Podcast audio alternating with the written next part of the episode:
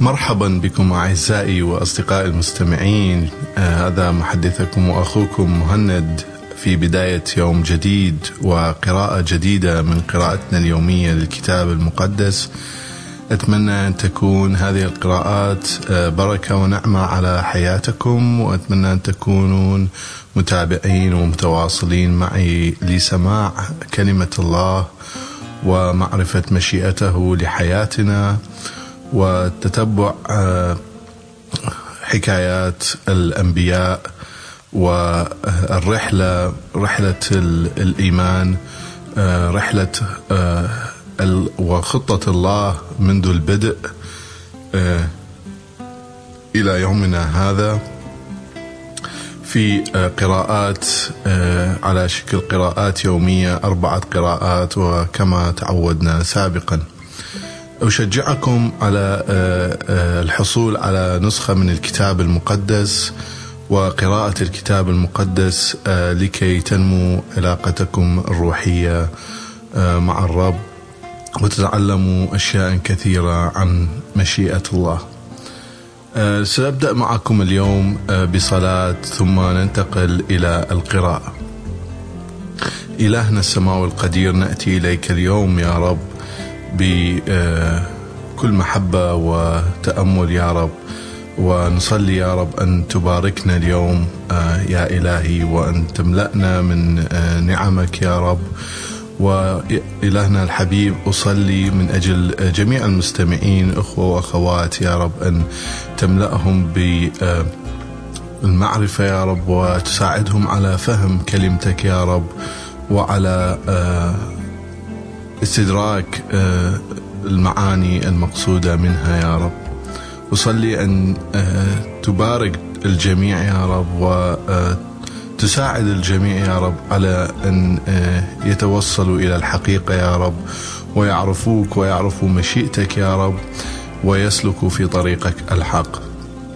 أصلي من أجل يومنا هذا يا رب أن تباركنا تبارك القراءة لليوم وتكون معنا دائما يا رب. باسمك الحبيب أصلي. آمين. واليوم أعزائي المستمعين هو اليوم اليوم العاشر من الشهر الثالث شهر آذار. والقراءة لليوم القراءة الأولى من العهد القديم. ستكون من كتاب العدد بداية من بداية الإصحاح الرابع عشر وإلى نهاية العدد السادس عشر من الإصحاح الخامس عشر. فتابعوا معي قراءة اليوم.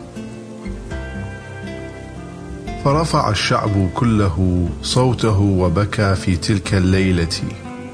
وتذمر على موسى وهارون وقالوا ليتنا متنا في ديار مصر أو ليتنا متنا في الصحراء. لماذا أحضرنا الرب إلى هذه الأرض لنهلك بحد السيف؟ وتؤخذ نساؤنا وأطفالنا سبايا. أليس من الأفضل لنا أن نرجع إلى مصر؟ وقال بعضهم لبعض لننتخب لنا قائدا ونرجع إلى مصر. فخر موسى وهارون على وجهيهما أمام جميع الشعب إسرائيل ومزق يشوع بن نون وكالب بن يفنة ثيابهما وهما ممن تجسسوا الأرض. وقالا لكل الشعب إن الأرض التي اجتزنا فيها هي أرض خيرات عظيمة جدا. فإن رضي عنا الرب يدخلنا إليها ويهبها لنا. أرضا تفيض لبنا وعسلا. إنما لا تتمردوا على الرب ولا تجزعوا من شعب الأرض لأننا سنبتلعهم كالخبز. فقد تلاشى ظل الحماية عنهم والرب معنا فلا ترهبوهم. ولكن الشعب طالب برجمهما بالحجارة غير أن مجد الرب ظهر في خيمة الاجتماع على مرأى منهم جميعا وقال الرب لموسى إلى متى يمعن هذا الشعب في إهانتي؟ وإلى متى لا يصدقونني على الرغم من معجزاتي التي أجريتها في وسطهم. سأبيدهم بالوباء وأجعلك شعبا أكبر وأعظم منهم. فقال موسى للرب عندئذ يسمع المصريون الذين أخرجت هذا الشعب من بينهم بقدرتك بهذا ويخبرون به أهل هذه الأرض الذين قد سمعوا يا رب أنك قائم في وسط هذا الشعب وإنك قد ظهرت لهم وجها لوجه تظللهم بحمايتك وتسير أمامهم في عمود سحاب نهارا وفي عمود نار ليلا. فإن أهلكت هذا الشعب دفعة واحدة فإن الأمم التي سمعت بخبرك تقول أنك قد عجزت عن أن تدخل هذا الشعب إلى الأرض التي وعدتهم بها فأهلكتهم في الصحراء. والآن لتتعظم قدرة سيدي كما نطقت كما نطقت قائلا الرب طويل الأنات وافر الرحمة. يغفر الذنب والسيئة لكنه لا, يب لا يبرئ. بل يفتقد ذنب الآباء في الأبناء إلى الجيل الثالث والرابع. فأصفح عن ذنب هذا الشعب بحسب نعمتك. واغفر له كما غفرت ذنوبه من مصر إلى هنا. فأجاب الرب قد صفحت بحسب قولك ولكن كما أنا حقا حي وكما أن مجد الرب حقا يملأ الأرض فإن جميع الرجال الذين عاينوا مجدي ومعجزاتي التي أجريتها في مصر وفي الصحراء وجربوني عشر مرات من غير أن يطيعوا قولي لن يروا الأرض التي وعدت بها آباءهم. جميع الذين استخفوا بي لن يشاهدوها ولكن لأن في عبدي كالب روحا مختلفة وقد تبعني بكل قلبه فسأدخله إلى الأرض التي ذهب إليها وسيرثها نسله من بعده. وبما أن العمالقة والكنعانيين ساكنون في الوديان فارجعوا غدا إلى الصحراء في اتجاه البحر الأحمر. قال الرب لموسى وهارون إلى متى أصفح عن هذه الجماعة الشريرة المتذمرة علي؟ لقد سمعت تذمرهم علي فقل لهم حي أنا يقول الرب لأنزلن بكم كل ما تكلمتم به في مسمعي. إذ تتساقط جثثكم في هذه الصحراء من ابن عشرين سنة فما فوق ممن تم إحضاره إحصاءهم وتذمروا علي. لن تدخلوا الأرض التي وعدت رافعا يدي بقسم أن أسكنكم فيها. ما عدا كالب بن, بن يف يف يفن كالب بن يفنة ويشوع بن نونة. غير أني سأدخل إليها أولادكم الذين ادعيتم أنهم يصبحون أسرى فيتمتعون بالأرض التي احتقرتموها. أما أنتم فإن جثثكم تتساقط في هذه في هذا القفر ويبقى بنوكم في الصحراء أربعين سنة. تعانون من فجوركم حتى تبلى جثثكم فيها. وتحملون أوزاركم أربعين سنة كل يوم بسنة. على عدد الأيام الأربعين التي تجسستم فيها الأرض. فتدركون عاقبة ابتعادي عنكم. أنا الرب قد تكلمت وهذا ما سأعاقب به هذه الجماعة الشريرة المتآمرة علي في هذه الصحراء يفنون ويموتون. أما الجواسيس الذين أرسلوا أرسلهم موسى لاستكشاف الأرض فرجعوا فأثاروا عليه الشعب بما روجوه من أخبار سيئة عن الأرض. فقد أماتهم الرب بالوبأ بالوبأ عقابا لهم ولم يعش منهم إلا يشوع بن نون وكالب بن يفنة. ولما أبلغ موسى هذا الكلام إلى جميع بني إسرائيل بكوا جدا. وفي الصباح الباكر صعدوا إلى رأس الجبل قائلين ها نحن قد أخطأنا فلنمضي إلى المكان الذي وعدنا به الرب. فقال موسى لماذا تعصون أمر الرب؟ إن عملكم هذا لن يف... إن عملكم هذا لن يفلح. لا تنطلقوا لئلا تنهزموا أمام أعدائكم لأن الرب ليس في وسطكم. فالعمالقة والكنعانيون متربصون بكم هناك فتهلكون بحد السيف. لأنكم قد ارتددتم عن الرب ولن يكون الرب معكم. لكنهم في غطرستهم ارتقوا إلى قمة الجبل غير أن تابوت عهد الرب وموسى لم يبرحا من وسط المخيم. فانقض عليهم العمالقة والكنعانيون المقيمون في ذلك الجبل وهاجموهم وتعقبوهم إلى حرمة وقال الرب لموسى أوصي بني إسرائيل وقل لهم متى استوطنتم الأرض التي أنا واهبها لكم مسكنا؟ وقدمتم لي قربان محرقة أو ذبيحة وفاء لنذر أو تقدمة طوعية أو قرابين في أعيادكم للحظوة برضا الرب ومسرته من البقر والغنم.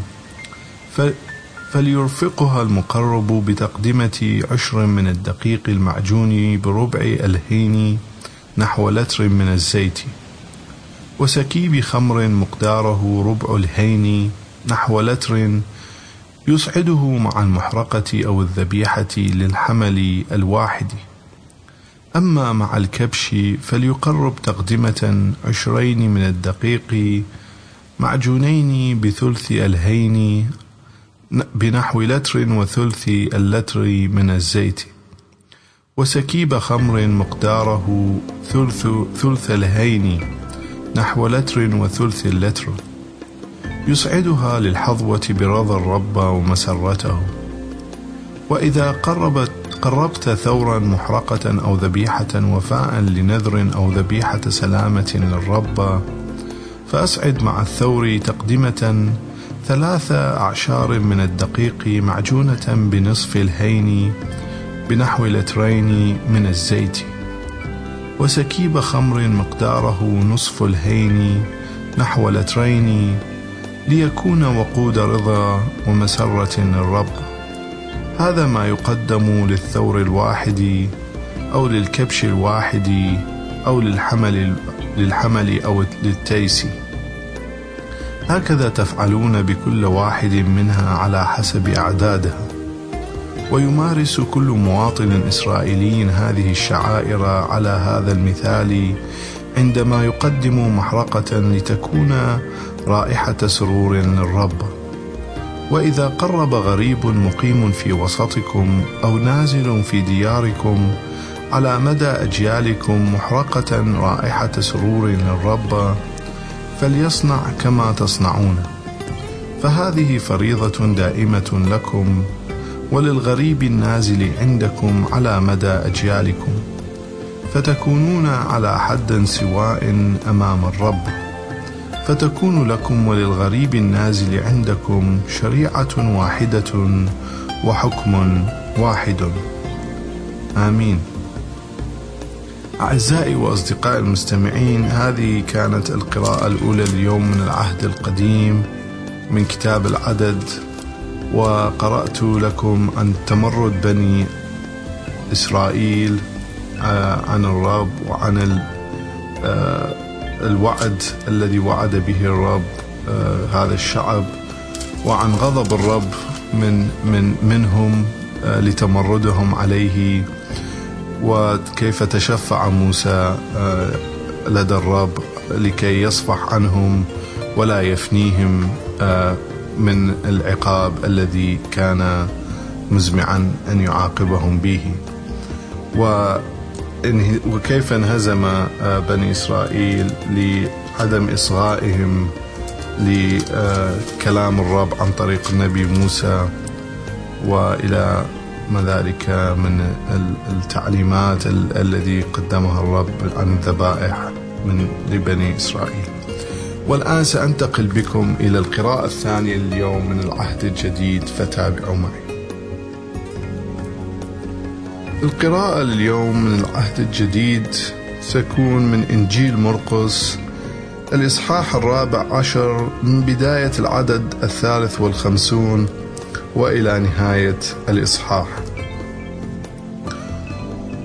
وساقوا يسوع إلى رئيس الكهنة فاجتمع إليه جميع رؤساء الكهنة والشيوخ والكتبة وتبعه بطرس من بعيد إلى داخل دار رئيس الكهنة. وكان جالسا مع الحراس يستدفئ عند النار. وأخذ رؤساء الكهنة والمجلس الأعلى كله يبحثون عن شهادة على يسوع ليقتلوه فلم يجدوا. فقد شهد كثيرون عليه زورا ولكن شهاداتهم كانت متناقصة متناقضة.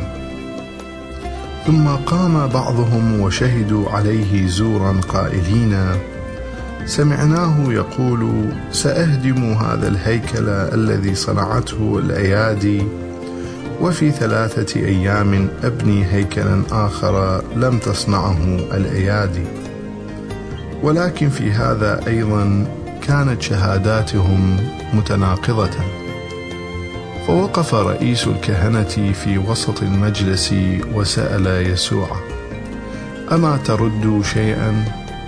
بماذا يشهد هؤلاء هؤلاء عليك؟ ولكنه ظل صامتا ولم يرد شيئا.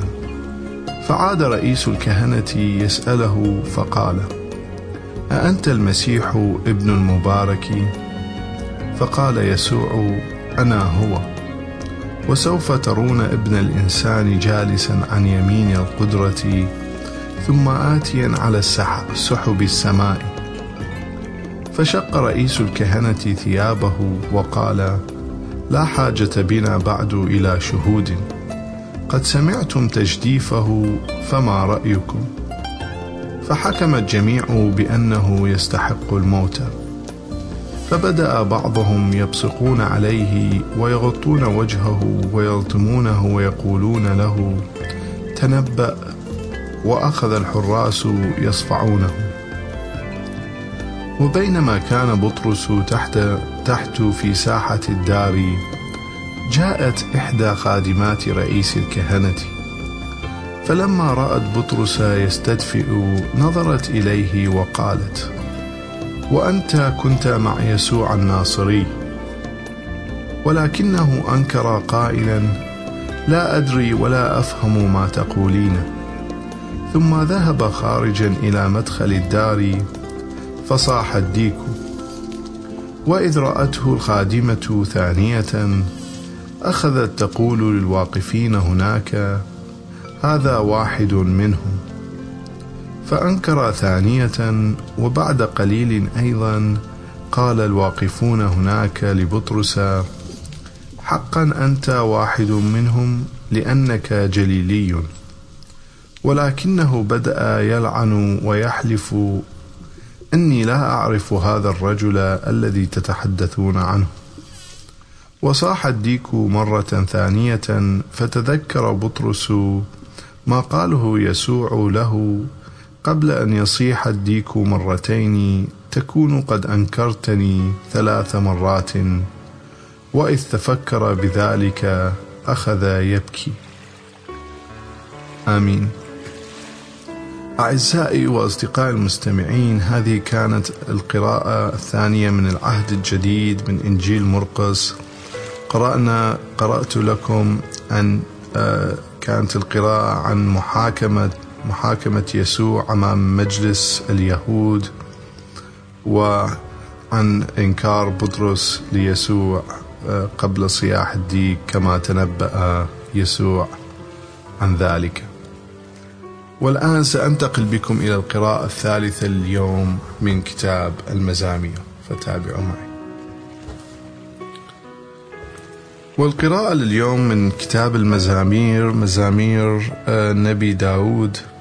ستكون المزمور الثالث والخمسون. حدث الجاهل نفسه قائلا لا يوجد إله فسد البشر وارتكبوا المكروهات وليس بينهم واحد يعمل الصلاح.